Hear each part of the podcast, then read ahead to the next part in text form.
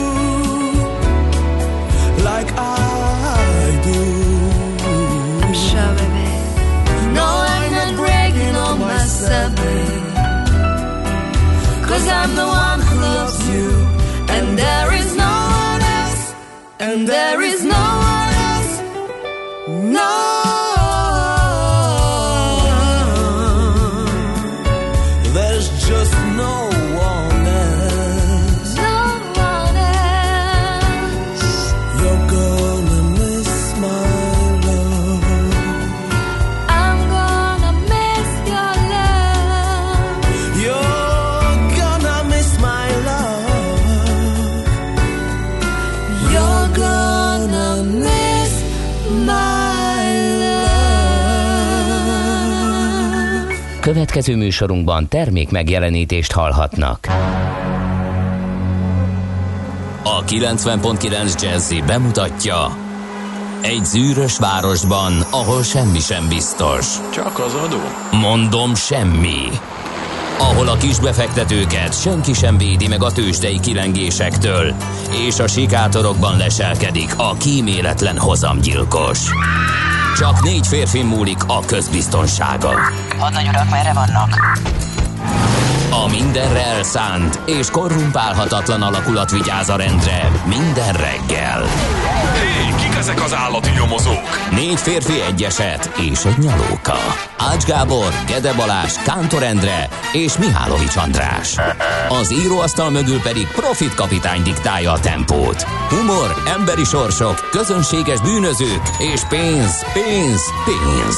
Egy különleges ügyosztály. A Gazdasági Muppet Show minden hétköznap reggel a 90.9 Jazzin. De is figyelj, ne csak a bárányok hallgassanak. De miért? Ha nincs pénzed azért, ha megvan, akkor pedig azért. Millás reggeli. Szólunk és védünk. Jó reggelt kívánunk, kedves hallgatók! Elindítjuk ma is a Millás reggelit itt a 90.9 Jazzy Mihálovics Andrással. Ma is Mihálovics Andrással, de majd még leszek a héten, és de Balázs van ma is. Igen. A Jazzy Rádió benti stúdiójában tartja ő a frontot ezen a nagyon szép napon. Több okból is nagyon szép napon. Kettez, de néz ki az ablakon, nem azért van szép. Ah, meglepődtem, igen, hogy mit láttál, amit én nem. 2021. március 24-e Gábor napja Ja. van. Á, hogy erre lukadunk. A jó Isten szórja az összes drága kegyelmét a mi Gáborunkra, és ne csak a miénkre, hanem az összesre is, de hát most hadd ünnepeljünk egy kicsit magunk felé hajlóan, mert Ács Gábornak neve napja van, lefogadom, hogy semmilyen módon nem ünnepli, cikinek tartja. Még, a talán, az, még talán az mondottan. sem jut eszébe, majd csak délelőtt folyamán, amikor, hogy az ő neve napja van, ez is előfordulhat. Vagy holnap. Vagy holnap, igen, de hát tényleg köszönjük őt nagy szeretettel, meg persze azokat a hallgatókat, akik a Gábor névre hallgatnak. Úgyhogy mindenkinek nagyon boldog névnapot. És ne feledkezzünk meg a Karinákról, mert ö, Semmiképp. az is fő névnap a mai napon. De Kapolcsok, Jellák, Gabriellák, Gabosok, Gabenek, Gaben. Na végre. Több, vél, nincsenek véletlenek. Tehát én ezt nincsen. nem is tudtam, hogy ez egy rendes elfogadott mi? hivatalos Hát szerinted miért adtuk mi ezt? Hát én, én, nem, én, én nem arra gondoltam, hogy Ne. ezért adtuk, Nem mentegetőz. hanem vannak híres gabenek ugye a filmtörténetben, és hát én arra gondoltam, hogy onnan eredeztetjük mi a, az Ács A mi Gábor- gabenünket. A mi gabenünket, igen, de de ez egy elfogadott és hivatalos keresztnév is, köszöntjük őket, és kapolcsokat, ö, Simeonokat, meg még egy csomó névnaptárban. Még egy bolgár cár volt. Ja, a tényleg. Simeon. No, egyébként azért is szép nap van ma, mert ma van a miniszoknya világnapja. Ö, igen, Hát, hát ahogy ez, ez kinézek ilyen az elmélet, a igen. hőmérőre, Igen, ma ez- nem ragaszkodunk a megünnepléséhez. Ez Azzal, hogy- hogy viselői ebben járjanak, keljenek, mert ilyen 3-4 fok van, az hát csak a legelszántabb miniszoknya viselőknek ajánlott, akik mindenképpen szeretnének ünnepelni a miniszoknya világnapján. Hát ha csak nem kombinálva ugye egy olyan, hú, nem tudom mi a hivatalos neve azoknak a cica nadrágoknak, de azzal, Miniszoknya a cicanadrággal? Hát ez most... igen, fehér zoknival és szandállal. Jó, azt hittem már komolyan mondod, mert majdnem leestem a székről, tehát hogy kevés hervasztóbb Létezik, dolog van a létezik. hölgyeknél, mint miniszoknya cicanadrággal, legalább annyira, mint az uraknál a szandál rövidgatjával, fehér zoknival. Igen, és lehetőleg olyan, olyan szandál, ami olyan, mint a flip-flop, tudod, hogy így az ujjat közébe vág. Igen. Igen.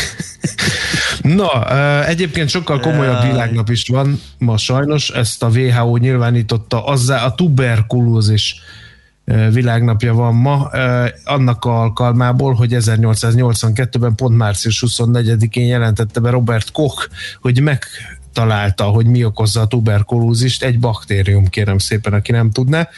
Úgyhogy erről is emlékezni kell, főleg azért, mert azt hittük, hogy ez, ez régen egy nagyon komoly népbetegség volt, nagyon-nagyon sokan szenvedtek TBC-ben, aztán eltűnt. Ugye a rendszeres tüdőszűrésnek köszönhetően, aztán ezt is a rendszeres tüdőszűrést, mint oly sok vívmányát a korábbi koroknak elvitte a rendszerváltás. Hú, pedig És- milyen kemény felszólítások jöttek, hogy el, elővezetnek, hogyha nem mész el a, a tüdőszűrésre magadtól. Én mondjuk én nem tudok erre példát, hogy valakit otthon felébresztettek hajnal ötkor, és vezető száron vittek volna a röngenbe, de de, a, De az esélye megvolt. de igen, igen, az benne volt a dologban. És hát ugye most már szépen kérnek, hogy menjél tüdőszűrésre, már pedig ha Magyarországon halkan, szépen csendben kérnek valakitől valamit, az viszonylag gyakran előfordul, hogy ügyet sem vet rá, sajnos. Úgyhogy szerintem menjünk el azért tüdőszűrésre.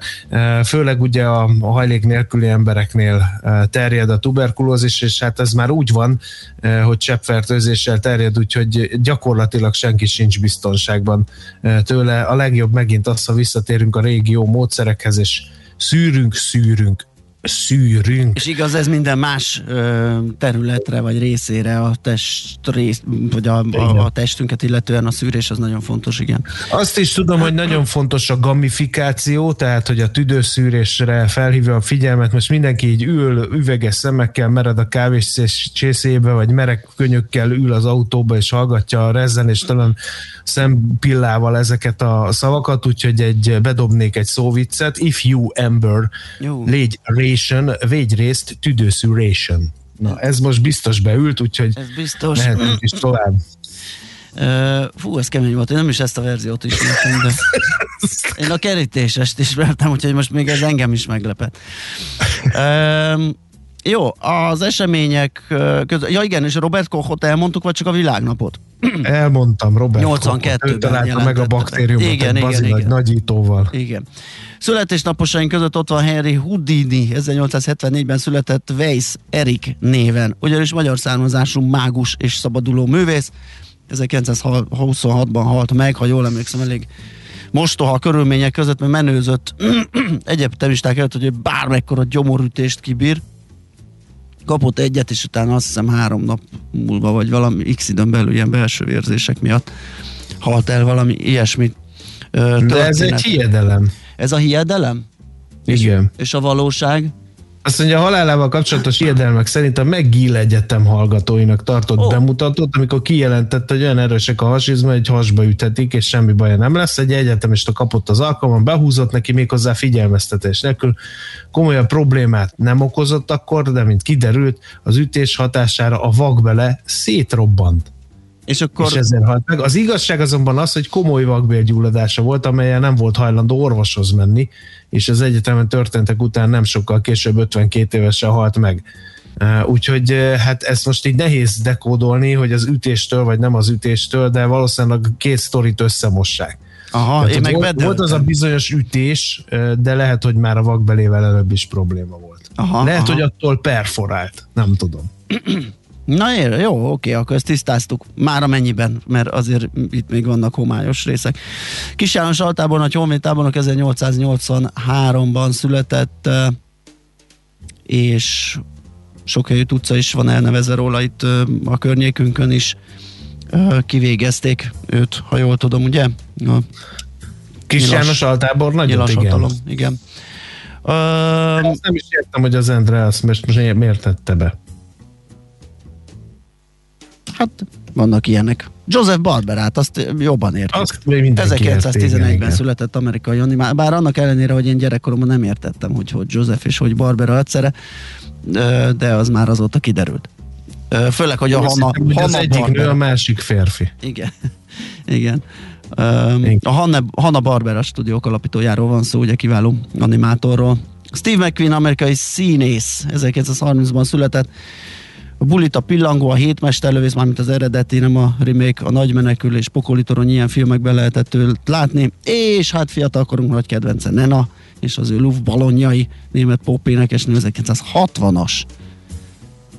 Hú, de imádtam Nenát is, a Luft balonjait, és volt egy személyes élményem is, hogy a Nena számokra hogy kellett táncolni, ilyen szögdelve, ahogy ő a videoklipbe, és azt mondták, hogy az az új hullámos, és hogy úgy kell táncolni, de nekem az sem ment. Még az sem? Nem. az igazi, az abszolút botláb, igen. Én voltam Akinek... a majom sziget mindig a Dizsibe. Karbetett kézzel szigorúan tekintettem a táncoló tömegre, hát ha oda jön valaki, hogy de jó képű vagyok, de ez se történt meg. Hát az idő azért meghozta gyümölcsét, lássuk be. Elég sokat kellett tálnod, elég sokat kellett tálnod, de azért összejött valami. Valami, igen, nagy nehezen. Jó van, akkor muzsikálunk egyet, aztán megnézzük, hogy... Csak a... nem a Nine Noon Nights-ig luftballon. Hát, nem, nincs, az nincs itt. Az Ennyire nem vagy felkészült. Ennyire nem vagyok felkészült. Az Érdesztára emelt volna a Gaben, ha a neve napján megörvendeztetjük egy jó Nena számmal. Biztos, ehelyett most egy Barabás Lőrinc kvartettet fog kapni.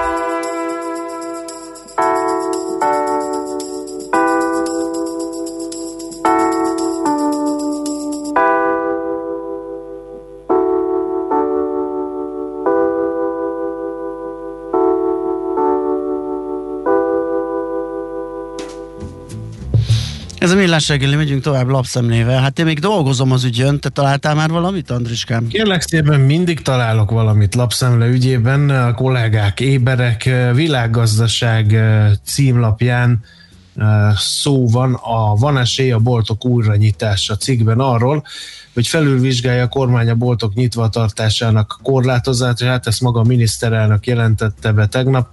Miután a Magyar Kereskedelmi és Iparkamerával tárgyalt, így lehetséges, hogy újra kinyithatnak azok a boltok, amelyek március 8-án bezártak.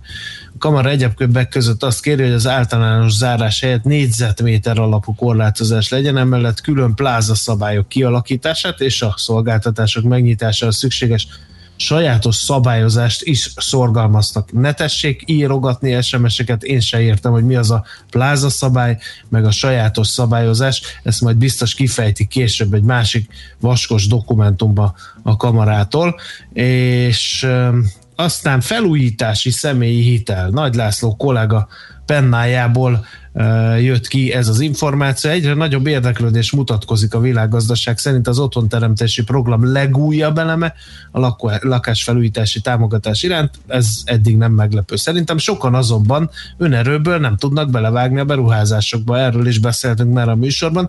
Ráadásul a felújítási költség 50%-et maximum 3 millió forintot kitevő támogatás utólagos elszámolású a program részeként kamattámogatott hitelkonstrukció is indult, és ezeknek a jelzálog típusú hiteleknek az indulása mellett várható volt, hogy a bankok megjelennek a feltételekhez igazított gyorsabb és könnyebben elérhető személyi hitelkonstrukciókkal is. Nyilván ennek a részletei a világgazdaságban olvashatóak, de a személyi hitel az, eh, hát hogy mondjam, nézzük meg a kamattát. Biztos megéri a 3 millió forintos támogatása személyi hitel magasabb költségét teszem fel a költői kérdést.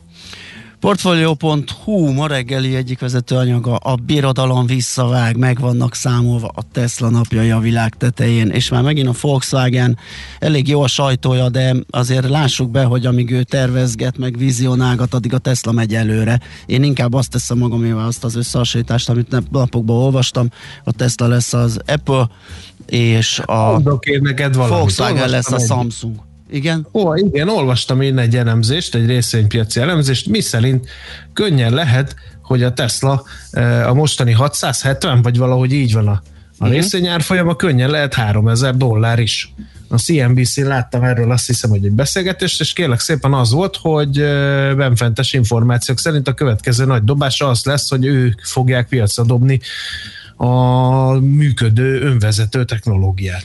Igen, tehát itt páran el vannak téve, azt hiszik, a Tesla majd áll egy helyben, miközben megvárja, amíg évek alatt megpróbálják utolérni ezek a behemótok. Mi szurkolunk persze, hogy az autógyártók hagyományosak is felzárkozzanak, de azért az, hogy majd a Tesla nyakára lépnek, azért az annál sokkal összetettebb feladat lesz. Minden esetre a Portfolio.hu most erről ír. Az, az m pedig arról, hogy a koronavírus járvány harmadik hulláma sem töri meg a balatoni szállodaépítések lendületét, a Keszthelyi Helikon Hotelt is közpénzmilliárdokból újítják fel. És hát már csomó cikket írt a lap a Magyar Turisztikai Ügynökség által kiírt kisfaludi pályázatokról, amiből kiderül, hogy Mészáros Lőrinctől Hernádi Zsoltik ki hány milliárd forint vissza nem térjentendő támogatást nyert el szállodafejlesztésre. Ez most egy újabb, ami elég jól megmutatja ennek a pályázati rendszernek a lényegét a lap szerint. Minden fillér a NER belül marad, a lánc elemei pedig a pályázat kiírója, a nyertes szálloda tulajdonos, a felújítás kivitelező cég, és végül a szálloda üzemeltetője. Hát ez ám a jó biznisz. Az enfor.hu lehet erről részleteket olvasni. Hát más, bevallom őszintén nem a nagyon többit van. rábízunk a hallgatóknak, keressenek ők is, és akkor lesz meglepetés, hogyha találnak olyasmit, amiről mi most itt nem szóltunk. Hát akkor valahogy tovább, nézzük meg, hogy mi történt a tegnapi ö, részvénypiacokon, mármint tegnap a részvénypiacokon, devizapiacokon, ez következik a zene után.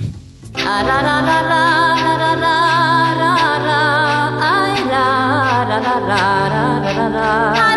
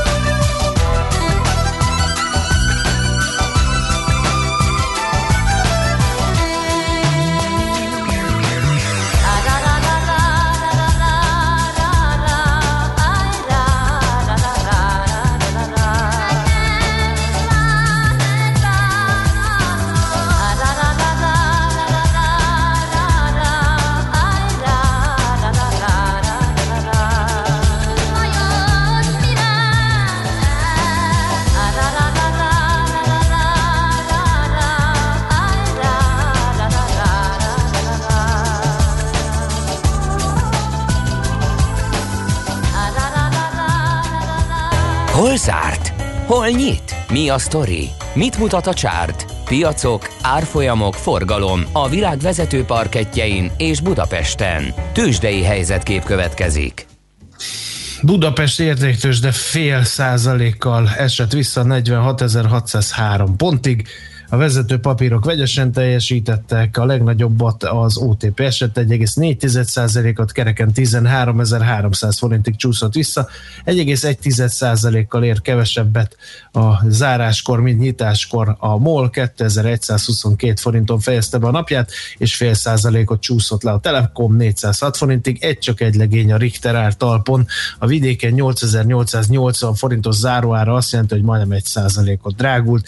Nézem az alsó házban az Opus kapaszkodott nagyon, 0,74 százalékos erősödéssel, és hát nézem még a nagy elmozdulások közül, nehogy valamiről lemaradjunk. A Masterplusnak sem volt rossz napja, 2550 forinton zárt, ami 1,2 százalékos plusz, és nézem a veszteseket is, kérem szépen, ha hagyná magát az algoritmus megvesztegetni.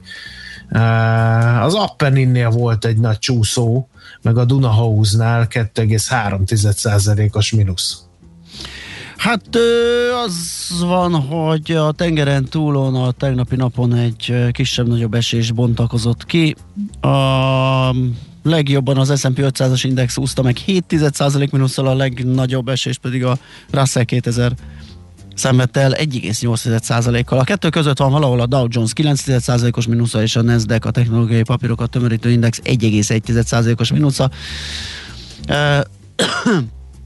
Van egy kis korrekció már egy ideje a, a piacokon, a dollár erősödik. Érdekes egyébként a dollár helyzete, mert hol azért gondolják, hogy erősödik, mert hogy para van, és uh, ugye mindig, amikor ilyen kerülő üzemmódba kapcsolnak a befektetők, akkor az ilyen dollár erősödő, ilyen biztonság, ilyen menedékhely a befektetőknek, és uh, az erősíti a dollárt, máskor azt lehet olvasni, hogy a fő, fő trendet tekintve meg azért kell erősödnie, mert hogy előbb fognak kilábalni, és a gazdaság növekedni fog. Hát most itt hatott minden, kétségtelenül erősödött a dollár, és ez sem tett jót a részvénypiacnak és uh, alapvetően meg para van, mert hogy mm, a Covid helyzet itt Európában ugye eléggé, eléggé komolyá fordult, és ez már a globális növekedési kilátásokat is esetleg újra számolásra kényszerítheti.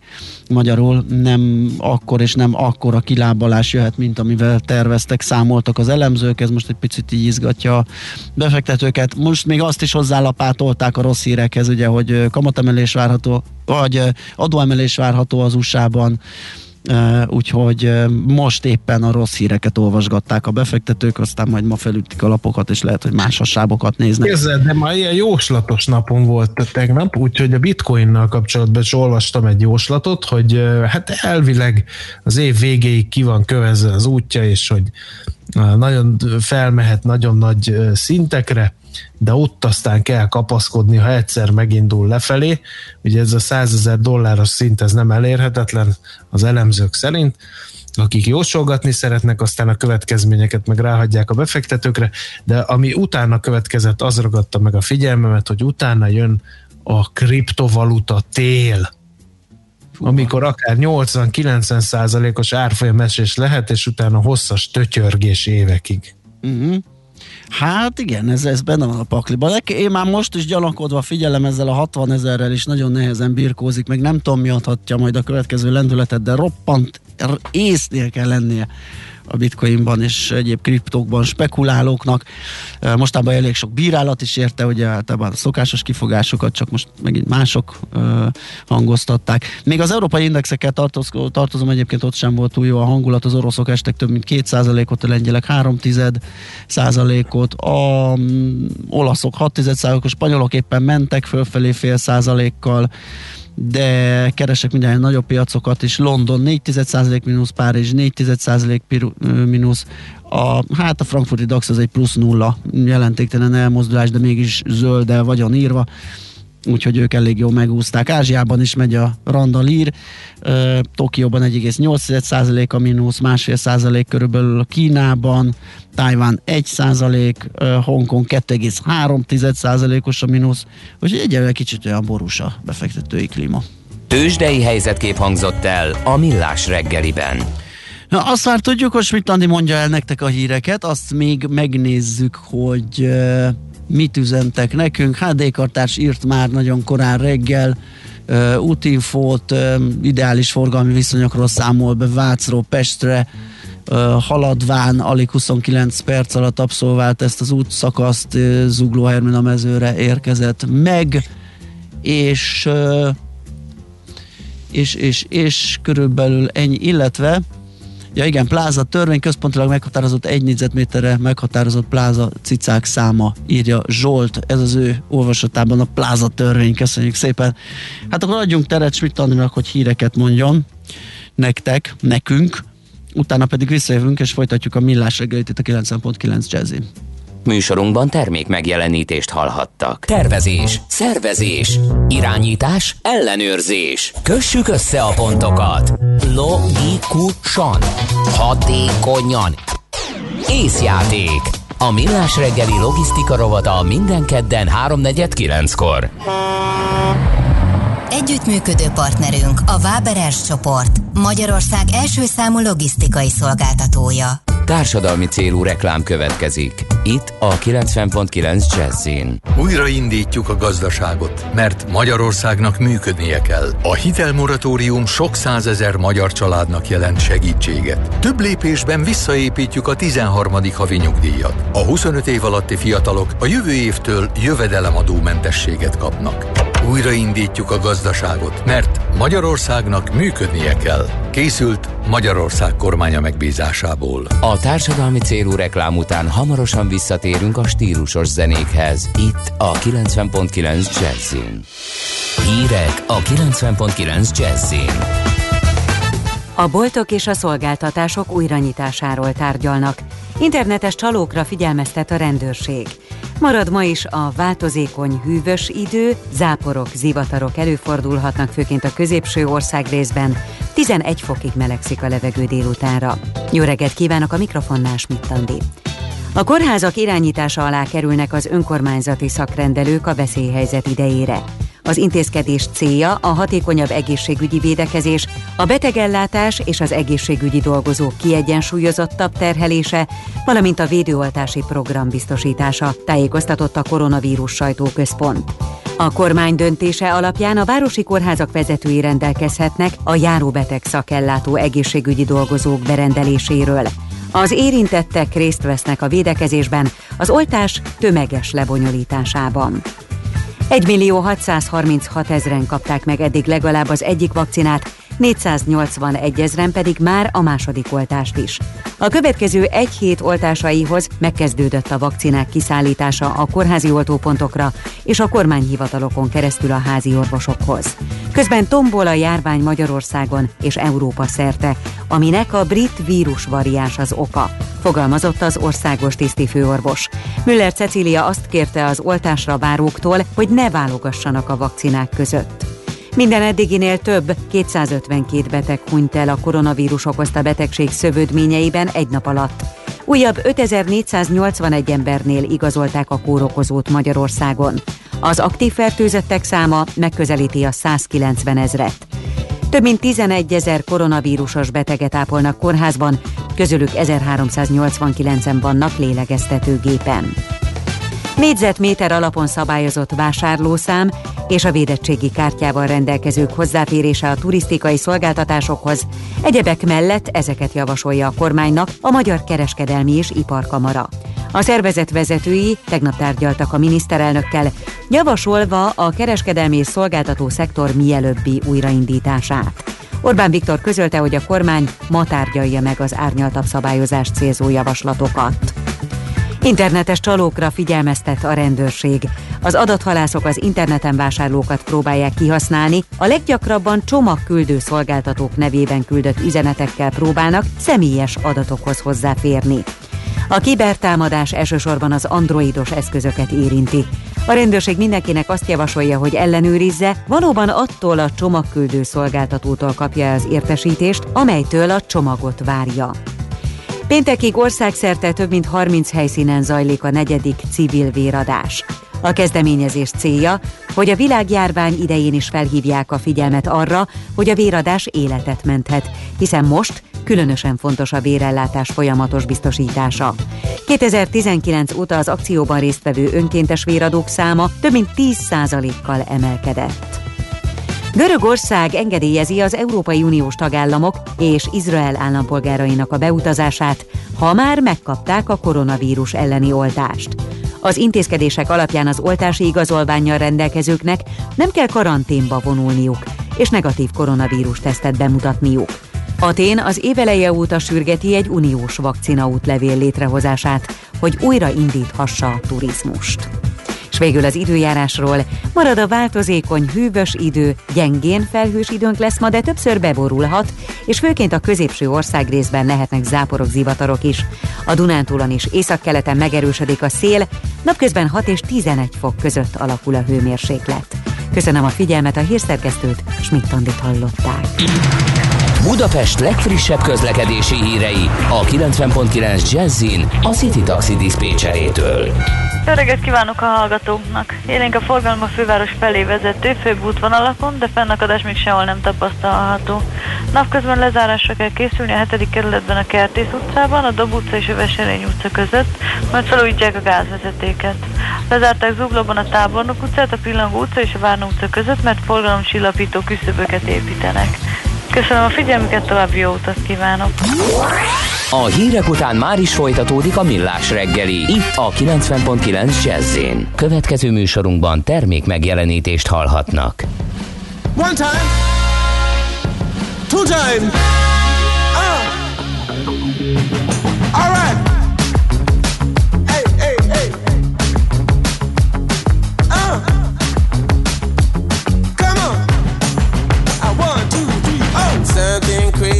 Running through my head. I guess it's nothing new to me because I'm wild and young. Tell me what's the deal if there ain't no drug. Come on. I feel fire in my soul, burning me from head to toe. I don't know what to blame me us. Tell me what's the killer if there ain't no gun. Yeah. You don't want us to feel alright. Yeah.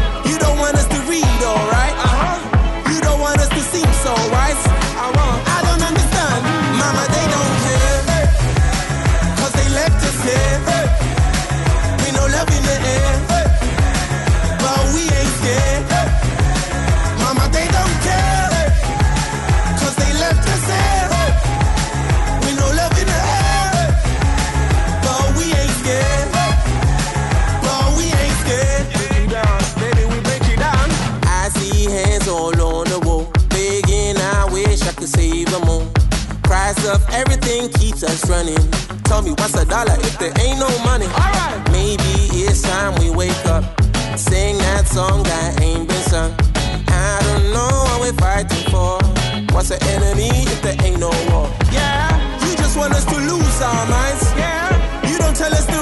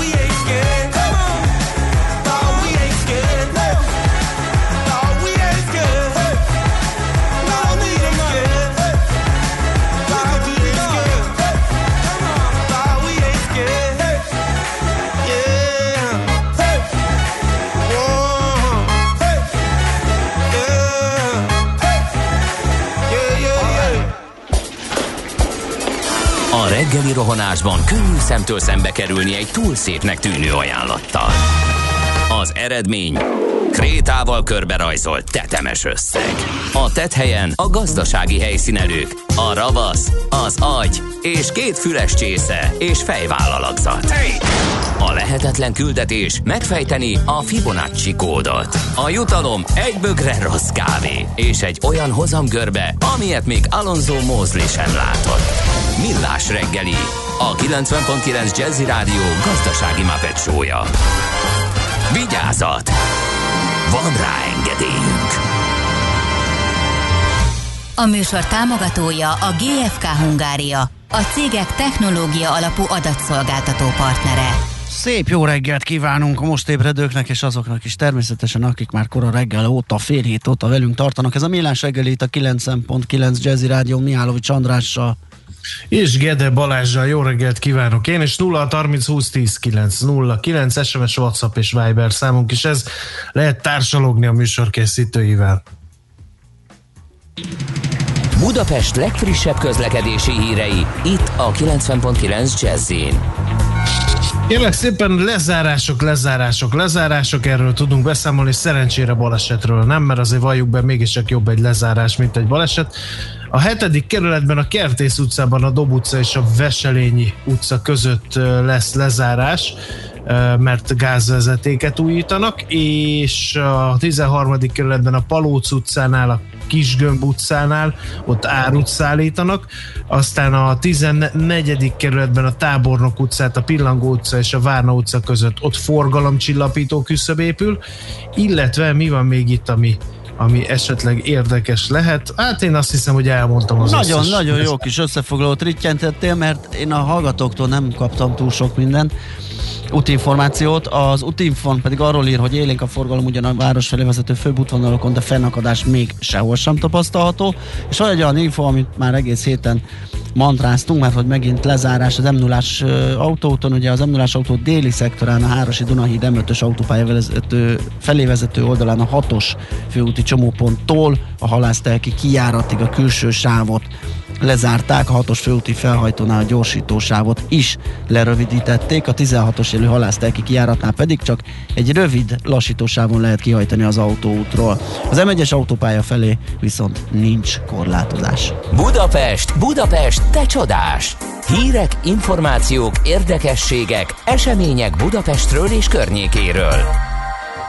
Figyelj, én a sztrájk készültséget azért ideolóznám, Igen. mert hogy kérem szépen, bérfejlesztés nélküli kerettel fogadta el tegnap a BKV igazgatósága a tömegközlekedési cég 2021-es üzleti tervét. A cég szakszervezeteinek ez rossz üzenet, hiszen eh, kollektív munkaügyi vitát kezdeményeztek a társaságnál és a BKK-nál is a szakszervezetek, ez a gyakorlatban a sztrájk előszobája. Pénteken kora délután azonban még egy utolsó kísérlet történik. A bérmegállapodásra Kis Ambrus általános főpolgármester helyettes tárgyalásra hívta a bérszövetségbe tömörülő cégek vezetőit és érdekképviselőit. Közéig tartozik a BKV, BKK, az FKF és a Budapest közút is. A fővárosi tulajdonú vállalatok egyikénél sem ajánlottak fizetésemelést a munkavállalóknak. Ha a városvezetés kitart emellett, akkor a szakszervezetek megkezdik majd a sztrájk szervezését, amit azonban valószínűleg a járványhelyzet miatt nem nagyon fognak elsietni. Én meg visszakanyarodnék az m 0 mert egy komplet menetrend is van ahhoz, hogy hogy lesz majd ez a lezárás. Ugye hát itt már vannak olyan problémák, ami már nem is csak a garanciális javítás, hanem 30 évre visszanyúló ö, problémákból erednek. Ezt a Budapesti Műszaki Egyetem vizsgálatai szakértői állapították meg, és ö, a híd megújításához két idősávot választottak ki a szakemberek. Az első ütem az 2021. március 22, ugye azért beszélünk a héten többször is erről, mert most indult és 2021. június 14 közt fog zajlani. Ebben a munkafázisban a híd déli M5-ös autópálya vezető felé vezető hídján a szélső forgalmi sávot zárják le, ahogy az most már meg is történt, és elvégzik a zajvédő fal felújítási munkáit. A másik ütem pedig tervek szerint június 15 és 2021. szeptember 1 elsőek között a Deák Ferenc híd északi, vagyis az M1-es autópálya felé vezető oldal hídját teljesen lezárják a beavatkozások megvalósításának idejére. Ez idő alatt a közlekedő csak kétszer két sávon haladhatnak a híd déli M5-ös autópálya felé vezető hídján. Jó hír viszont, hogy a felújítások idejére a kerékpáros és a gyalogos forgalom is biztosított lesz. Egyebek? Hát szerintem mehetünk. Vagy mondjam el a keleti pályaudvar lezárását, mert... Hát, hogyha már ilyen lezárós hangulatban Jó, hát akkor- úgyis a közlekedési hírek, hogy az belefér. Uh, Utascentrum építésének előkészítő munkája miatt nagy lezárás jön uh, kérlek szépen a keleti pályaudvaron. Ked déltől lezárták az alaksort, valamint a metró szintről a vágánycsarnokba vezető lépcsőt, ezt a MÁV maga közölte. Elkezdődik hamarosan az építkezés, ennek az előkészítése miatt van szükség a lezárásra. A peron szint addig is a Barostér felőli főbejáraton, valamint a Tököli út, illetve a Kerepesi út felőli bejáratokon közelíthető meg. A korábban a főbejáratnál lévő automaták helyett a MÁV a kormányablak előtt és a Kerepesi úti csarnokban lévő jegykiadó automatákat, a MÁV saját applikák applikációját, illetve a megújult Elvira felületét ajánlja egy jegyvásárlásra, és az is nagyon fontos, hogy a csomag megőrző jelenleg nem üzemel. Nekünk a. Gellért hegy a Himalája. A Millás reggeli fővárossal és környékével foglalkozó rovata hangzott el. Azt írja még nekünk egy hallgató, hogy a Budakeszi út tele van forgalomcsillapító kátyúval, máshol ennek építése miatt zárják le a forgalmat. Igen, hát ez meg természetes módon oda került.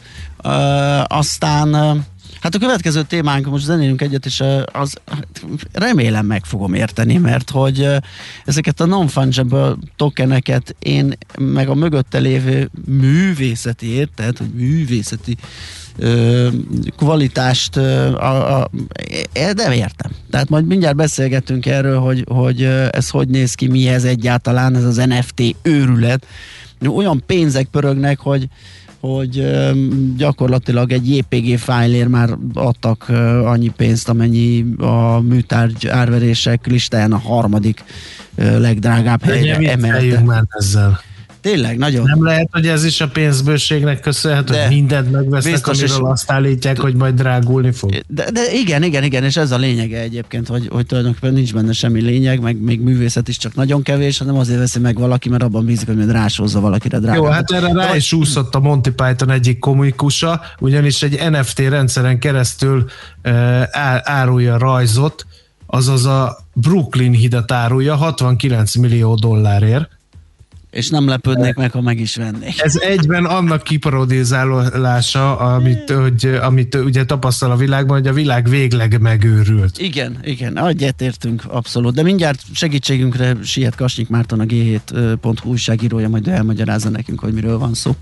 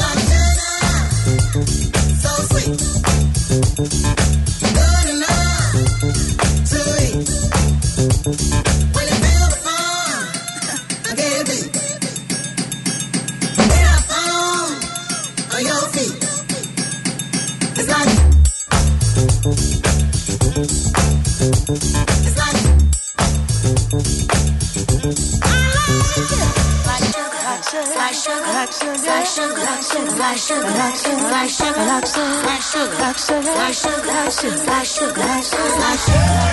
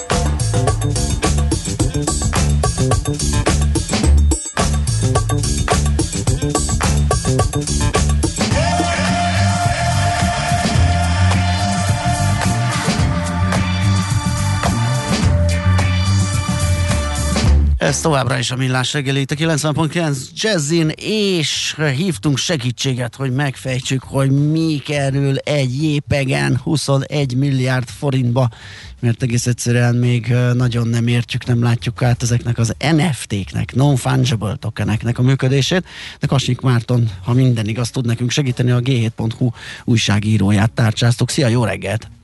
Jó reggelt, sziasztok! Eszméletlen őrület lett ebből, nem tudjuk még, hogy ez egy új művészet, műtárgypiac, egy hatalmas átverés, egy nagy pénzmosoda.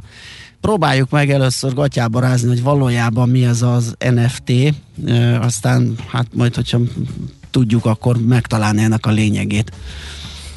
Jó, hát megpróbálom leegyszerűsíteni, mert szerintem ebben az egész ilyen kriptó világban van mindig egy nagy adag ilyen uh, misztikum is a, a dolgok körül, tehát mindig leventik a dolgokat egy ilyen nagyon nagy zsargonnal. Az NFT-k esetében arról van szó, hogy ezek egyedi zsetonokat jelentenek tulajdonképpen. Uh-huh. Tehát uh, a fordítás, ez a non-fungible token, az azt jelenti, hogy nem helyettesíthető token vagy zseton. Uh, tehát egy olyan dolog, ami reprezentál valamit, és nem cserélhető le valami másra. Tehát mondjuk a készpénz ugye egy forint mindig egy forintot ér, egy bitcoin mindig egy bitcoin uh-huh. ér, bár mondjuk a bitcoinok egyébként pont egyediek, de, de gyakorlatilag ugye amikor fizetésre használod, akkor elvileg ugyanannyit érnek a piacon. Uh-huh. Itt viszont arról van szó, hogy létrehoznak egy olyan zsetont, ami teljesen egyedi, és ezt a blokklánc igazolja vissza, hogy a blokklánc az egy ilyen decentralizált hálózat, ami különböző számítógépeken fut, folyamatosan ilyen kriptográfiai feladatokat végző számítások futnak ezen a hálózaton, és akkor ez igazolja vissza, hogy igen, ez a token teljesen egyedi. Egyébként az Ethereum nevű uh, kripto hálózaton fut ez. Um, és hát az volt az ötlet, hogy lehessen olyan dolgokat is pénzügyiesíteni, amik teljesen digitálisak vagy akár még ennél is megfoghatatlanabbak. Tehát ugye például az első áttörés ennek az NFT világnak az pont az NBA volt, ahol próbáltak, ugye ők már régóta utaznak ilyen gyűjthető dolgokban, ezekben az ilyen sportkártyákban, mit tudom, foci kártya, kosárkártya, ilyesmi, és elkezdték ugyanezt csinálni videókkal, tehát például a LeBron Jamesnek az egyik zsákolása, el is kelt 200 ezer dollárért, ha jól emlékszem. és hát tegyük ki, tegyük ki itt akkor a kérdőjelet. Ez azt jelenti, hogy valaki azt a videót, ami LeBron James éppen retteltes, orbitális, leírhatatlanul nagyot zsákol, az megvette, és ez az ő tulajdona? Innentől? Tényleg nagyon jó zsákol egyébként a videón, LeBron James megnéztem, tehát a zsákolás nagyon jó, de az a vicces, hogy nem lesz az övé a videó. Tehát a zseton Akkor miért fizetett? Hát azért, hogy elmondhassa, hogy van egy zsetonja, ami ezt a zsákolást reprezentálja az NBA szerint. Tehát ez, ez a lényeg ebben az egészben, hogy, hogy nem veszed meg a, a copyrightot, a tulajdonjogokat, ez amúgy a művészet világában viszonylag megszokott, tehát amikor megveszel ugye egy képet egy művésztől, akkor, akkor nem kerül hozzád az egész copyright, még akkor se, hogyha a, a fizikai műalkotása tiéd lesz. Tehát a De, de itt van a különbség, valamit. hogy tök jó lenne, hogyha ezt én így le tudnám tölteni, és akkor csak, csak én gyönyörködhetnék LeBron zsákolásában például. Na Annak ez látnám értelmét. De ezt lehet, hogy te sem akarod, mert akkor nem fog annyiba kerülni ugye a műalkotásod, mert akkor senki más nem láthatja. Tehát most a digitális világban, tehát ugye a, a, hogyha eljutunk a, a 21 milliárd forintos jépegig, az ugye egy ilyen internetes, hát de inkább ilyen karikaturista designernek lehetne nevezni Beeple-t, akinek a, a műveiből összegyúrták ezt az 5000 képes ilyen megakollást, amit, amit a Christie's-nek, tehát egy ilyen jelentős elismert aukciós háznak az árverésén adtak el ilyen sok pénzért, egyébként kriptobefektetőknek. Tehát ezt a, ez, a, ez a kép, ez, ez, gyak, ez, ez biztosan nem érne ennyit, hogyha nem látná mindenki. És egyébként bárki letöltheti az összes képet, mert, mert ebben a világban ugye csak másolatok vannak.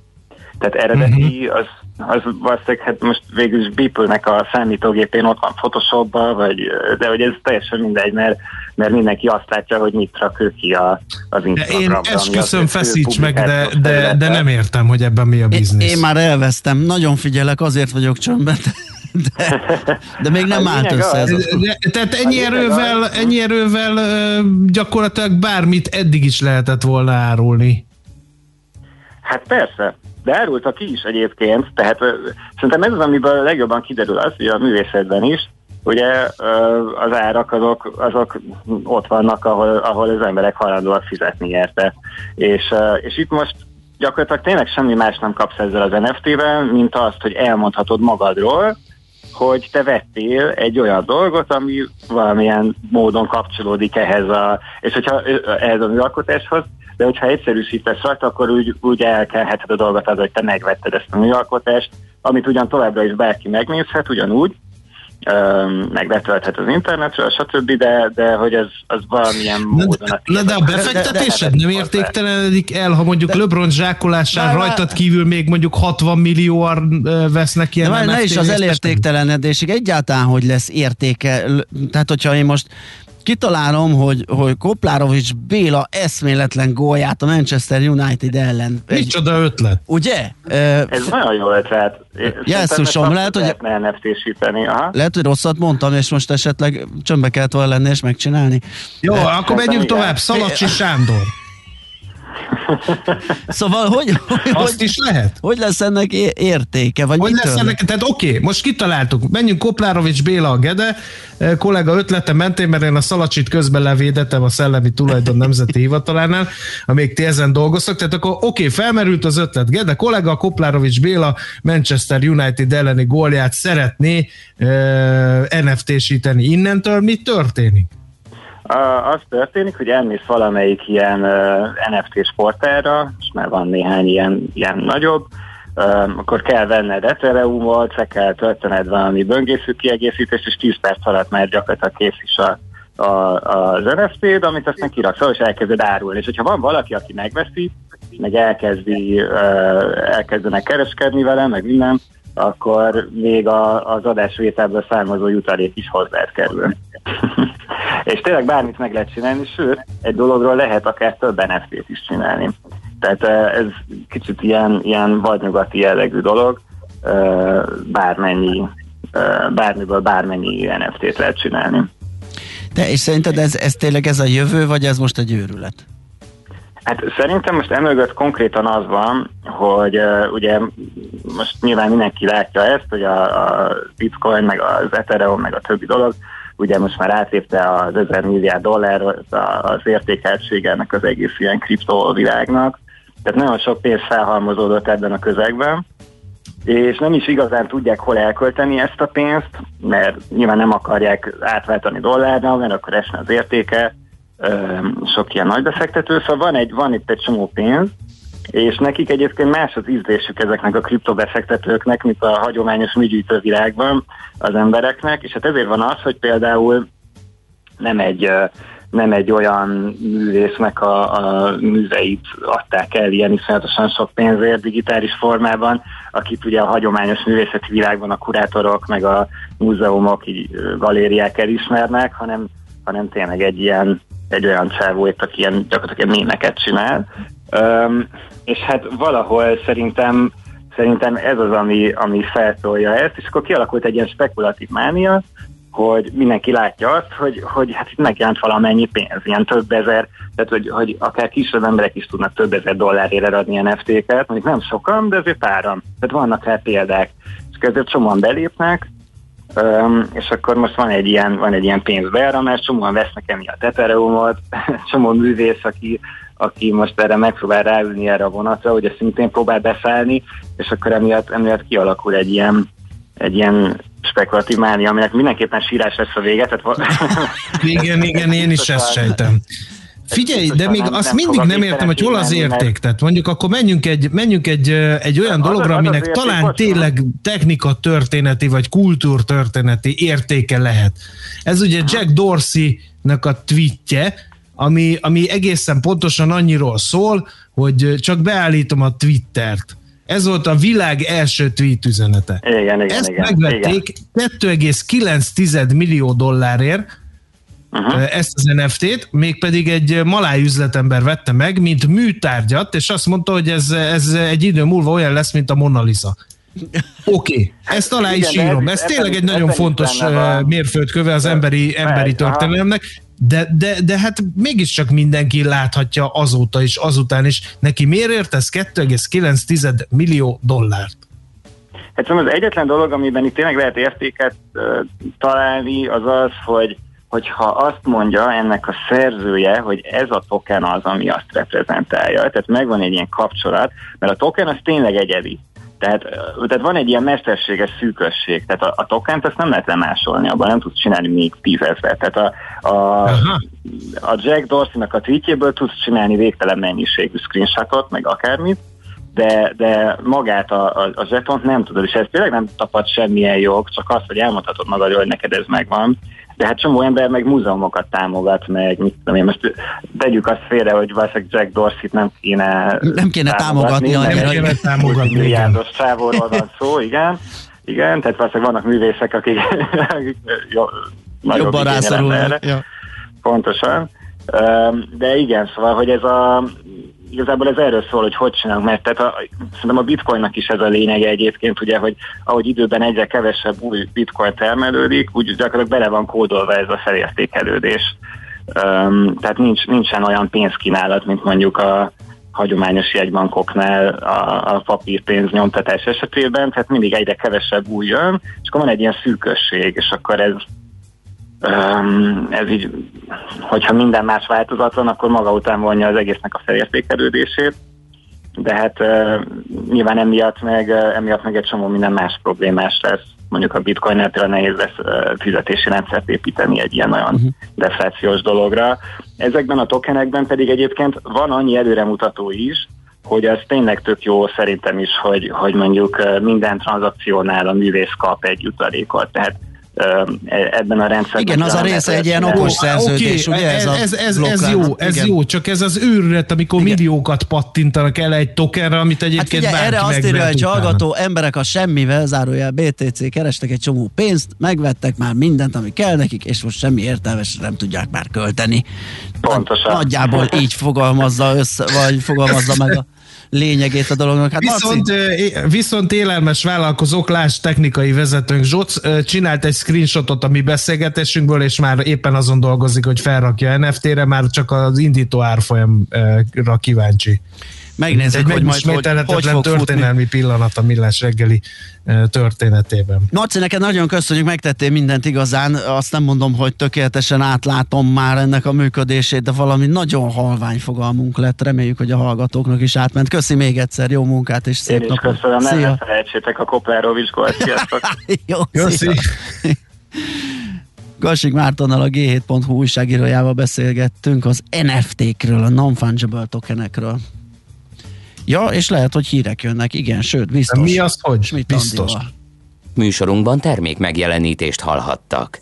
Stílusosan kötetlen, a legmélyebb dolgokat is közérthetően tálaló, szórakoztató, kulturális talkshow, immáron hetente háromszor. A Jazzy Hungarikumban megszólaltatjuk a hazai zenei élet színét javát. Itt vannak velünk a legnagyobb bászok és a reményteljes titánok. Elmondják, hogy gondolják, és ami fontosabb, el is muzsikálják. Sőt, időről időre exkluzív élő koncertekkel jelentkezünk a stúdióból. A magyar jazz legfrissebb híreivel, a legújabb jazz felvételekkel és kötetlen beszélgetésekkel vár mindenkit a szerkesztő műsorvezető Bokros László. Jazzy Hungarikum a 90.9 Jazzin vasárnap, hétfőn és kedden este 7 órától. Igen, immár háromszor egy héten. Hiszen tudják... Na szól a Jazzy, van egy jó Rövid hírek a 90.9 Jazzin. Megkezdte a koronavírus elleni tabletta tesztelését a Pfizer. A gyógyszer a klinikai tesztelés szakaszában hatékonynak bizonyult a vírussal szemben. A készítményt a fertőzés első tüneteinek megjelenésekor kaphatnák meg a betegek. Az amerikai vállalat emellett egy intravénás vírus ellenes gyógyszert is tanulmányoz. Már csak nem 37 ezer doboz favipiravírt írtak fel a házi orvosok az otthonukban gyógyulóknak. A tabletta az enyhe vagy középsúlyos tüneteket mutató koronavírusos betegek kezelésére alkalmas. A szer elősegíti a betegség könnyebb lefolyását, illetve csökkenti a kórházi kezelést igénylő betegek számát. A gyógyszer ingyenesen kiváltható. A BKV járművezetőinek több mint 10%-a betegállományban van, mondta el az RTL Klub híradójának Bolla Tibor vezérigazgató. A vállalat adatai szerint 536 dolgozójuk van karanténban, és eddig 1750-en estek át igazoltan a fertőzésen, ami a teljes dolgozói létszám ötödét jelenti. A koronavírus miatt eddig 9 BKV dolgozó hunyt el. 4,6 milliárd forintot biztosít a kettes metró és a Gödöllői Hév ős vezértéri összekötésének, valamint a hévvonal korszerűsítésének kiviteli terveire a kormány, jelentette be a miniszterelnökséget vezető miniszter. Gulyás Gergely közölte, a döntéssel megmarad annak reális lehetősége, hogy a beruházás a 2021 és 27 közötti Európai Uniós pénzügyi ciklusban megvalósuljon. Idén is május 20-áig lehet a személyi jövedelemadó 1 plusz 1 százalékát felajánlani, közölte a Nemzeti Adó és Vámhivatal. A nyilatkozat elektronikusan, illetve papíralapon, postán vagy személyesen is benyújtható a naphoz. Az adóhatóság honlapján valamennyi lehetséges kedvezményezett megtalálható. Rekordáron kelt el Banksy brit egészségügyi dolgozók előtt tisztelgő alkotása egy londoni árverésen. Csak nem 6 milliárd forintnak megfelelő összeget fizettek a világhírű graffiti művész festményéért, amelyen egy kisfiú Batman és Superman helyett egy ápolónő babával játszik. Az alkotást a Southamptoni Egyetemi Kórház falán fedezték fel tavaly májusban. A befolyt összeget a kórház jótékony célra fordítja. Marad ma is a változékony hűvös idő, gyengén felhős időnk lesz, de többször beborulhat, és főként a középső országrészben lehetnek záporok is. A Dunántúlon is északkeleten megerősödik a szél, napközben 6 és 11 fok között alakul a hőmérséklet. Köszönöm a figyelmet a hírszerkesztőt, Schmidt-Tantit hallották. Budapest legfrissebb közlekedési hírei, itt a 90.9 jazz a fővárosban baleset történt a Könyves Kálmán körúton az Árpád híd irányában a Remiz utcánál a külső sávban. Élénk a forgalom a Budörsi úton a Sasadi úttól befelé, a 10-es főút bevezető szakaszán az Ürömi körforgalomnál, a 11-es főúton befelé a Pünkösfürdő utca előtt. Budapesten ma 12 órakor egy percre megállnak a BKK járatai a koronavírus járvány áldozataira emlékezve. Néhány helyen rövid ideig tartó torlódás alakulhat ki, ezért ebben az időszakban érdemes hosszabb menetidővel számolni. Mától lezárásra készülhetnek napközben a 7. kerületben, a Kertész utcában, a Dob utca és a Veselény utca között, mert felújítják a gázvezetéket. Útszüklet okoz lassulást a 13. kerületben, a Lőportár utcában, a Szabolcs utca közelében javítása miatt. Egyirányosították a 20. kerületben a Kossuth Lajos utcát a Kendekanut utcától a Szent Imre Herceg utcáig felújítás miatt. Az érintett BKK autóbuszok terelve közlekednek, a Tátra tér megállót nem érintik. A második kerületben a Pasaréti úton és a Kelemen László utcában a Pasaréti térnél útszükletre számítsanak elektromos közműjavítása miatt. Szép csilla BKK Info. A hírek után már is folytatódik a millás reggeli, itt a 90.9 jazz Következő műsorunkban termék megjelenítést hallhatnak. Saturday morning, jumped out of bed Put on my best suit, got in my car, raced like a jet, all the way to you.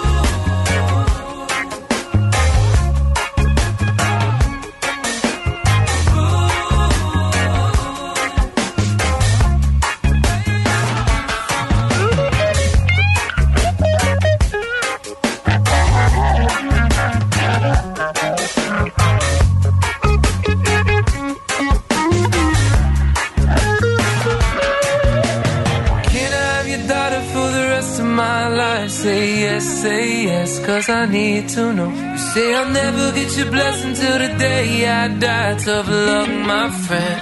But no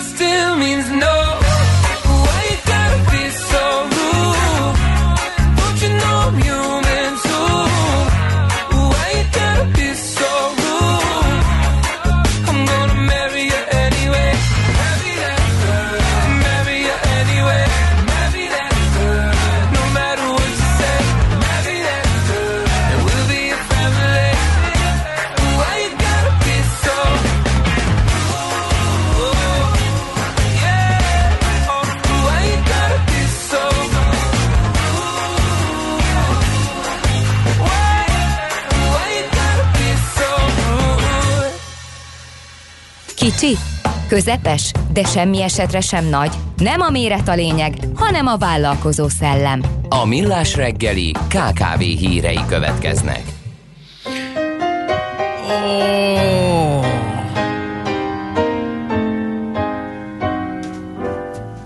Egy, egy ilyen kis zongora. Ez mi volt? Hát az, figyelj ide. Kávé hírei kezdtek, Nem, és egy- valakinek elkezdett úgy sírni az zongorája, mint semmi. Hát igen, végül is a magyar KKV-k egy része az nagyon szomorú vasárnapi hangulatban Ugye, lehet. szivatnak a műszakis kollégák, az történik. Úgy át, buherálták nekem itt ezt az adás lebonyolító rendszert, hogy már szinte minden nap beleszaladok egy ilyen csapdába, de most már majd nagyon figyelek, és nem hagyom magam, úgyhogy most mondjunk KKV híreket. Kérlek szépen... Családi vállalkozásokkal kezdjük, vagy a másikkal? Hát én a hölgyek Jó, segítő... a hölgyekkel, úgyis ők az elsőbség. Így van, programot nézegettem, amit a Budapest Bank és a SEED kisvállalkozás fejlesztési alapítvány hirdetett meg. Március 5, 25-ig jelentkezhetnek, úgyhogy csipkedjék magukat a kedves hölgyek. A vállalkozó vagy vállalkozást indítani tervező nők erre a ö, programra, a dobbantó program képzésről van szó. Áprilisban fog elindulni, és 12 hetes online képzésen vehetnek részt a hölgyek, aminek a célja, hogy a női vállalkozók olyan ismereteket és készségeket szerezzenek, azokat fejleszték, amivel kiléphetnek a vállalkozói hát szénába, vagy beléphetnek. Mert hogy a felmérések és kutatások szerint a hölgyek azért nem nagyon vállalkoznak, mert általában kapcsolathiány vagy önbizalom hiány az, ami hát visszatartja őket attól, hogy uh, még ha ötletük is van, de a vállalkozást beindítsák. Persze az anyagi tényezők is számítanak, tehát uh, az is uh, probléma lehet, de ez az említett két dolog, ez mindenképpen jelen van. 2021. április 6-án fog tehát elindulni ez a 12 hetes online dobbantó uh, tréning. A résztvevő hölgyek széles tudásanyaggal gazdagodhatnak a vállalkozási ötlet kidolgozásától kezdve az üzleti tervezésen át a vállalkozás menedzsmentig. A tantervben szerepelnek önismereti és pénzügyi modulok is, valamint marketing alapismeretek. A trénerek által leadott és az online rendszerben elérhető tananyagok biztosítják az elméleti felkészülést, gyakorlati feladatok megoldásán és prezentálásán keresztül pedig a tapasztalati úton elsajátítandók kerülnek terítékre, és a résztvevők a vállalkozás vezetéshez szükséges legfontosabb készségeket sajátíthatják el. Így Online tréning 90 óra tananyag, 12 hét, igen. Minden héten kedden és csütörtökön 9 óra és fél három között háromszor másfél órás blogban dolgozzák fel a részvevők. Ez fontos, ugye, mert hát nyilván a hölgyeknek is a szabad idejükkel úgy kell gazdálkodniuk, hogy hogy jelen lehessenek. Úgyhogy hát egy ilyen, ilyen programról tudunk beszámolni. Hát értem én. No, a hazai gazdaságban meg a családi vállalkozásoknak van jelentős súlya, miként a hölgyeknek az életünkben mindennapjainkban ugye meghatározóak a foglalkoztatásban, meg a szolgáltatásokban, de nehéz definiálni, hogy mi számít családi gazdaságnak, ezért a vállalatvezetőkre bízta a döntést egy felmérésben, a, megint csak a Budapest Bankot kell idéznünk, akik szerint 60% azt mondta legalábbis, hogy ő bizony családi vállalkozás. A generációváltás kérdéséről is érdeklődtek a felmérésben, és hát bevallották az érintettek, hogy hogy őket bizony ez érinti, és sokkal jobban, mint a sok tulajdonossal rendelkező nagyvállalatokat, ebben ugye eddig semmi újdonság nincs, de ennek ellenére nem tartják aktuálisnak a staféta átadását. 84%-ukban például fel sem merült, hogy esetleg lecserélnék a vezetést és átadnák a következő generációba. A cégek több mint 40%-ában azonban egy ideje már kezdik bevonogatni a fiatalabb korosztályt az átadás átvételbe, háromnegyedük pedig abban bízik, hogy gyermekük fogja átvenni az irányítást, ám de csak 25% tudja biztosan, hogy ki lesz az utódja. Tehát azért megvan, hogy háromnegyedük remélem Persze. a gyereket érdekli a biznisz, de 25% meri azt mondani, hogy most már akkor tudja. Egyébként szívesen háttérbe vonulnának a nyugdíjkorhatárt elérve, a családi gazdaságok tulajdonosai, legtöbbjük 66 éves korában azért csak átadná a kormányt, mégis nehéz helyzetben vannak, mert hogy rengeteg idejüket veszi el a bozót harc, a vállalat irányítása, így nem marad idejük már a betanítással, az átadással foglalkozni. Egyébként pedig egyértelműen azt mondták, hogy nagyjából olyan két évig tartana ez a folyamat, amíg betanítják az utódaikat, hogy átvessék a, a cég irányítását. A legtöbben jogi adótanácsadást vennének figyelembe a folyamat során, de személyes segítségre is szívesen támaszkodnának. Egy azonban biztos, hogy 85%-uk nem akar hallani az értékesítés lehetőségéről, mert hiszik azt, hogy mégiscsak megtalálják az utódjukat, bár ugye hallhattuk, hogy nagyon sok mindent nem tesznek és nem tudnak tenni érte. Egyébként 74%-uk gondolt arra, hogy egyáltalán felméri, hogyha mégis muszáj lesz eladni a vállalkozást, akkor az mennyit ér, de 74%-uk azt mondta, még egyszer mondom, hogy majd ő megbecsüli. De konkrét vállalatértékbeslést nem nagyon végeztettek még a családi vállalkozások tulajdonosai. Érdekes. Jó, hát szerintem tovább megyünk, és utána e-business rohatunkba keresünk érdekességeket.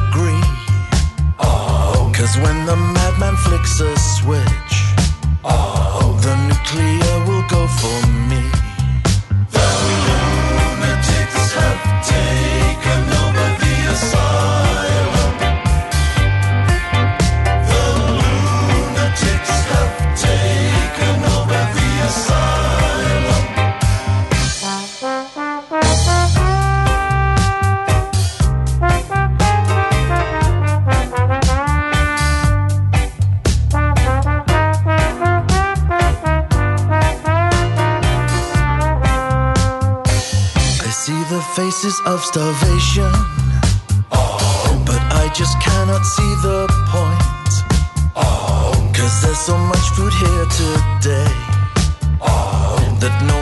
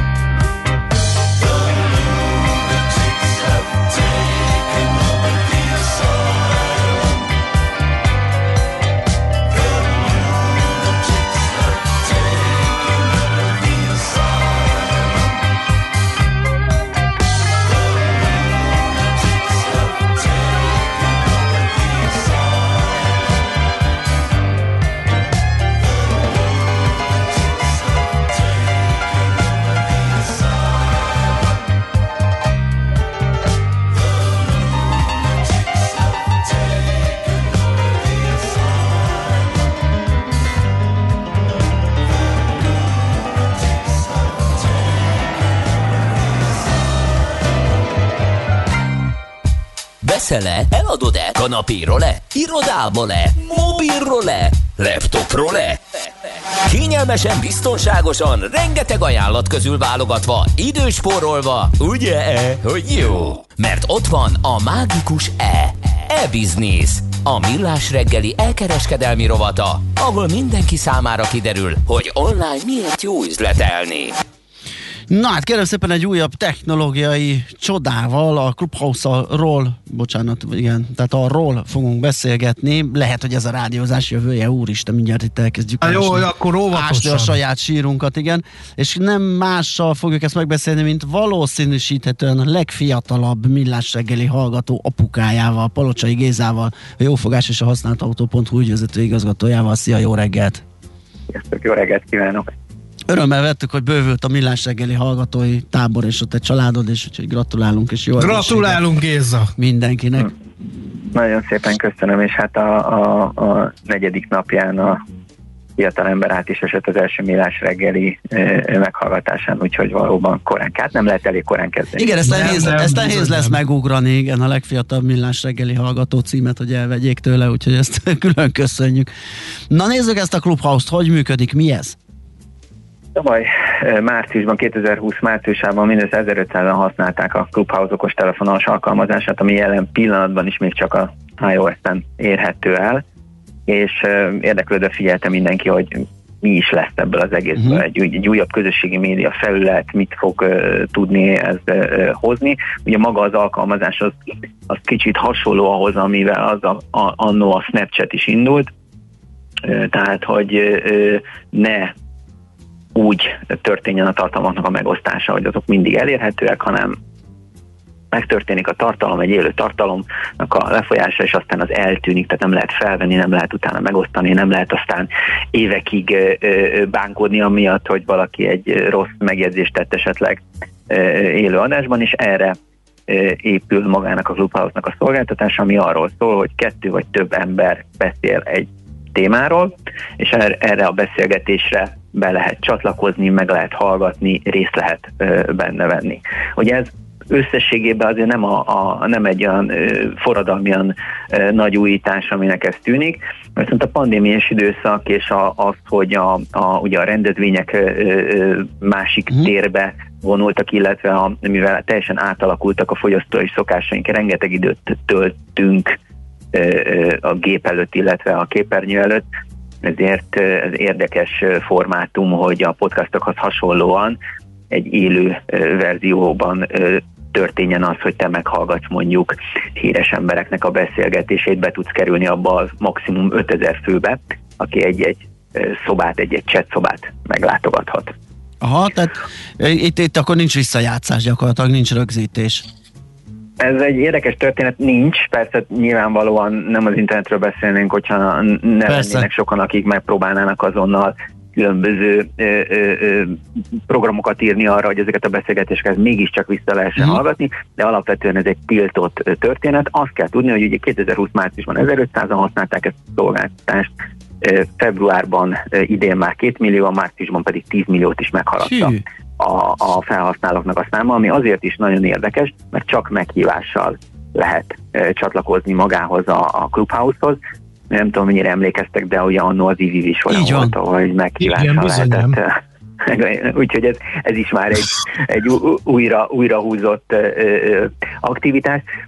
Viszont megnéztem, az Etsy is és a, az IBN is árulnak egyébként jelen pillanatban Clubhouse meghívókat 2000 és 30 ezer forint közötti ételekben lehet vásárolni, hogyha valaki Minden szeretne. eladó, igen. Aha, miért gondolod, hogy a, hogy a rádiózás jövője lehet ez a Clubhouse, hiszen egy limitált hallgatói szám jöhet, de nekik akkor belépőjegyet kell fizetni azért, hogy beszélgessenek. Tehát mondjuk, ha ez a beszélgetés a Clubhouse-ban zajlana, akkor meghatározott számú ember és csak belépőjegy váltása fejében hallhatná ezt a beszélgetést?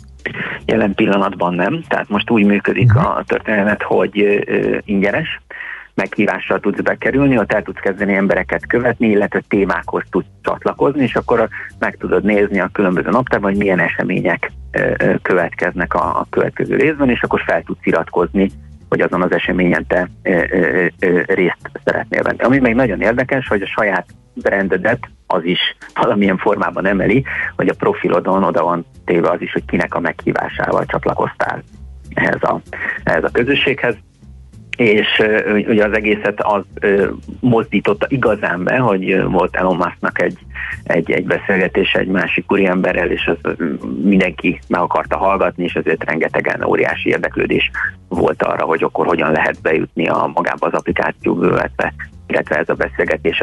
Ami miatt a rádiózás jövője, mint olyan fölmerült, most ugye a klasszik rádióról beszélek, amit nem lehetett fölvenni, vagy csak mint régen a Bétót Lászlónak a poptari topját kazettával. Igen tehát hogy alapvetően az is egy élő történet, ami nem visszahallgatható volt, hanem mindig fölkeltél, és a kedvenc műsorodat meghallgattál, vagy napközben be, beírtad magadnak, hogy egy adott időpontban, hogyha érkezik egy műsor, akkor ugyanúgy, hogy annól leüti a tévé elé, vagy leüti a rádió elé, és végighallgatod azt, mert érdekelt, és tudtad, hogy ez egy egyszer is megismételhetetlen alkalom. Igen, tehát ez a FOMO hatás működött akkor, és meg most is. Ugye van egy X idő, amikor valamelyik sávban megy ez a bizonyos adás, és lemaradsz egész egyszerűen, hogyha nem érsz haza, nem érsz a készülék elé, vagy nem tudod ezt meghallgatni. Uh-huh. Így van, így van, abszolút, tehát azt gondolom, hogy a rádiózásnak és mellette a rendezvényeknek is egyfajta konkurenciája lehet, hiszen meg tudod hallgatni élőben úgy, mondjuk híres embereket, vagy olyanokat, olyan embereket, akiket te érdekesnek találsz, akiknek a rendezvényére mondjuk korábban elutaztál, vagy, vagy megpróbáltad ott megnézni. Uh-huh. Milyennek a legnépszerűbb tartalmak? Alapvetően ö, ö, különböző influencereknek a tartalma azok, amik, amik igazán mennek, tehát hasonlóképpen működik ez is, mint minden más feliratkozás, akár egy Instagramra, akár egy YouTube-ra, akár egy Twitterre vonatkozóan, tehát azok, ez azzal tudnám összehasonlítani, amit mondjuk az elkereskedelemben, vagy a webshopok értékesítésnél, ami omnichannel-nek mhm. mondunk. Mm-hmm. Tehát ez is egy ugyanolyan új platform, ami most beérkezik, és te itt is adsz valamilyen típusú tartalmat a, azoknak, akik téged követnek. LinkedIn-en olvasnak tőled cikket, vagy egy blogposztot, vannak mondjuk élő videós bejelentkezéséd, és vannak olyan események is, amikor uh-huh. azt mondod, hogy most beszélgetek XY-nal, és ez most egy ilyen egyszerű és visszanemtérő alkalom, az 5000 nem tudom én, legrégebbi követőmnek felajánlom, hogy akkor ők uh-huh. Ezen. Tehát, hogy ez is egyfajta self-brandingelésre alkalmas eszköz lehet. Igen. Hogy Hogyan több... van ebből pénze? a cégnek, aki a Clubhouse mögött van, hiszen ha ingyenes, akkor nem tudom, honnan jönnek a bevételek. Jelen pillanatban sehogy, tehát most Aha. még abban a fázisban van, hogy a, a minden befektetés, ami, ami, igen, tehát nagyjából 10 millió dollárnyi befektetés kapott eddig, de ugye ilyen óriási felhajtás van az applikációk körül, úgyhogy most már, már most egy milliárd dollárra becsülik az értékét, ez, ezért eléggé virtuális érték jelen pillanatban, véleményem szerint. Monetizációs lehetőségek ről nem beszélnek egészen konkrétan nyilvánvalóan az által is említett jegyértékesítés, a különböző esetleges olyan típusú szponzorációk, amik nem klasszikus hirdetési formátumok jelenhetnek be, az, hogy te előfizet egy tartalomra, tehát az, egy, egy tartalomra, vagy egy valaki, akit követ, annak havi díjat fizet arra, hogy, hogy minden eseményen részt tudjál venni, és biztos, hogy lesznek olyan típusú megjelenések is, amit mondjuk a tévénél is látunk, most ez az úgynevezett pay-per-view rend, jellegű történet, ami itt egy ilyen paper listen lehet, amikor egy eseményre fizet be egy jegyet. Ha azt is hallani, ugye, hogy sokan bírálják az adat meg tartalomvédelmi irányelvei miatt, hogy azért azok elég lazák. Így van, Európában nem is nagyon működhet ez a, a, a történet. Elképesztően lazán kezelik a GDPR-ra kapcsolatos dolgokat, és hát ugye a mai világban nagyon gyorsan visszaütnek a nagy szlogenek, tehát itt a szabadságról volt szó, hogy na végre itt aztán mindenki mindenféle békjó és egyéb nélkül beszélhet bármiről, ami azt okozta, hogy most a nem alapos volt hívők megjelenése verték ki a biztosítékot, hanem itt nagyon gyorsan szélső jobb és szélső baloldali témákkal kapcsolatosan is elkezdődtek olyan beszélgetések, amelyek azért nem éppen azt a tartalmat hozták, amit a Clubhouse egyébként szeretne, vagy amely bármely startupnak az értékelését fölfelé vinni. Emellett ugye az adatvédelmi részeknél beszéltünk arról, hogy a, a beszélgetések nem kerülnek felvételre, na hát most kiderült, hogy egyébként felvételre kerülnek a Clubhouse által, de hát ők azt mondják, hogy csak azért veszik föl, hogy később, hogyha bármi gond van, akkor vissza tudják hallgatni, de ez ugye nem egy tisztázott történet jelen pillanatban illetve kínai SDK is van az applikációnak az elkészítése kapcsán, ami, aminél a szuperparanoiás amerikai piac egyből ugye már azt véli látni, hogy, hogy biztos akkor itt kémkedésre is fel fogják használni az appot, úgyhogy minden pozitív és minden negatív hullám egyszerre csak most fel a Clubhouse-nál. Őrület. Hát köszönjük szépen, hogy megismertetted velünk ezt a platformot, és örülünk, hogy visszatértél. Jó egészséget nektek, szép napot, Köszönöm szia. szépen, szép napot, sziasztok, ciao. Palocsai Gézával, a Jófogás és a használt autó.hu ügyvezető igazgatójával váltottunk pár szót. Na, megtaláltad-e? E-Business. A millás reggeli elkereskedelmi rovata hangzott el. E-Business. Üzletei online. Hát komoly ez a mai kiképzés, mindenféle technológiai újdonsággal ismertetjük meg saját magunkat is, meg a hallgatókat is, úgyhogy ez egy ilyen erős nap. A következő körben is folytatjuk ezt egyébként, ha nem is technológiai, de pénzügyi oldalról, mert a struktúrált termékekről fogunk beszélgetni. Tehát ott meg a pénzügyi innovációs területre fogunk rá úszni, és ott fogunk egy kicsit egy, egy, egy ilyen összetett termékről beszélgetni Plesinger Gyulával, az MKB Private Banking igazgatójával, rögtön azt követően, hogy Schmidt Andi elmondja nektek a legfrissebb híreket, meg zenélünk egyet, és utána jön majd ez a beszélgetés. Műsorunkban termék megjelenítést hallhattak. Társadalmi célú reklám következik. Itt a 90.9 Jazzin. Vakcina Info. Hazánkban már több mint másfél millió ember kapta meg a koronavírus elleni oltást. Ezzel a beoltottság terén Magyarország már a második az uniós rangsorban. Az oltási programban ötféle vakcina áll rendelkezésre. A magyar szakemberek szerint mindegyik hatásos és biztonságos. Kérjük, ha még nem tette, regisztráljon ön is és biztassa erre családtagjait és ismerőseit is. Csak az oltással vethetünk véget a járványnak. Éljünk a lehetőséggel. Együtt újra sikerülni fog. Készült Magyarország kormánya megbízásából. A társadalmi célú reklám után hamarosan visszatérünk a stílusos zenékhez. Itt a 90.9 Jazzin. Reklám A magnéziumpótlás nagyon fontos minden élethelyzetben. Terhességben, intenzív sportoláskor, stressz esetén szervezetünk több magnéziumot igényel. A magnézium hiány szívpanaszokat és izomgörcsöket okozhat. Magnéziumpótlásra a Magnerot megfelelő választás. Magnerot. És célba ér a magnézium. Vény nélkül kapható gyógyszer.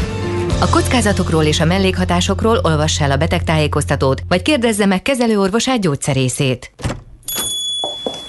Jó napot! Rajta kaptam a férjemet. Tessék, Napok óta Makita akkumulátoros kerti gépeket nézeget a neten éjszakánként. Sóhajtozik is. De én vagyok a hibás. Vettem neki tavaly egy akkumulátoros Makita fűnyírót is azért. Úgyhogy most megkapja a sövényvágót is. A legjobbkor jött, hölgyem. Most akciósak az akkumulátoros Makita kerti gépek, amíg a készlet tart. Akkor viszek neki egy fűkaszát is. Akcióban a kertek rajongói, akciós, környezetbarát, akkumulátoros Makita kerti gépekkel.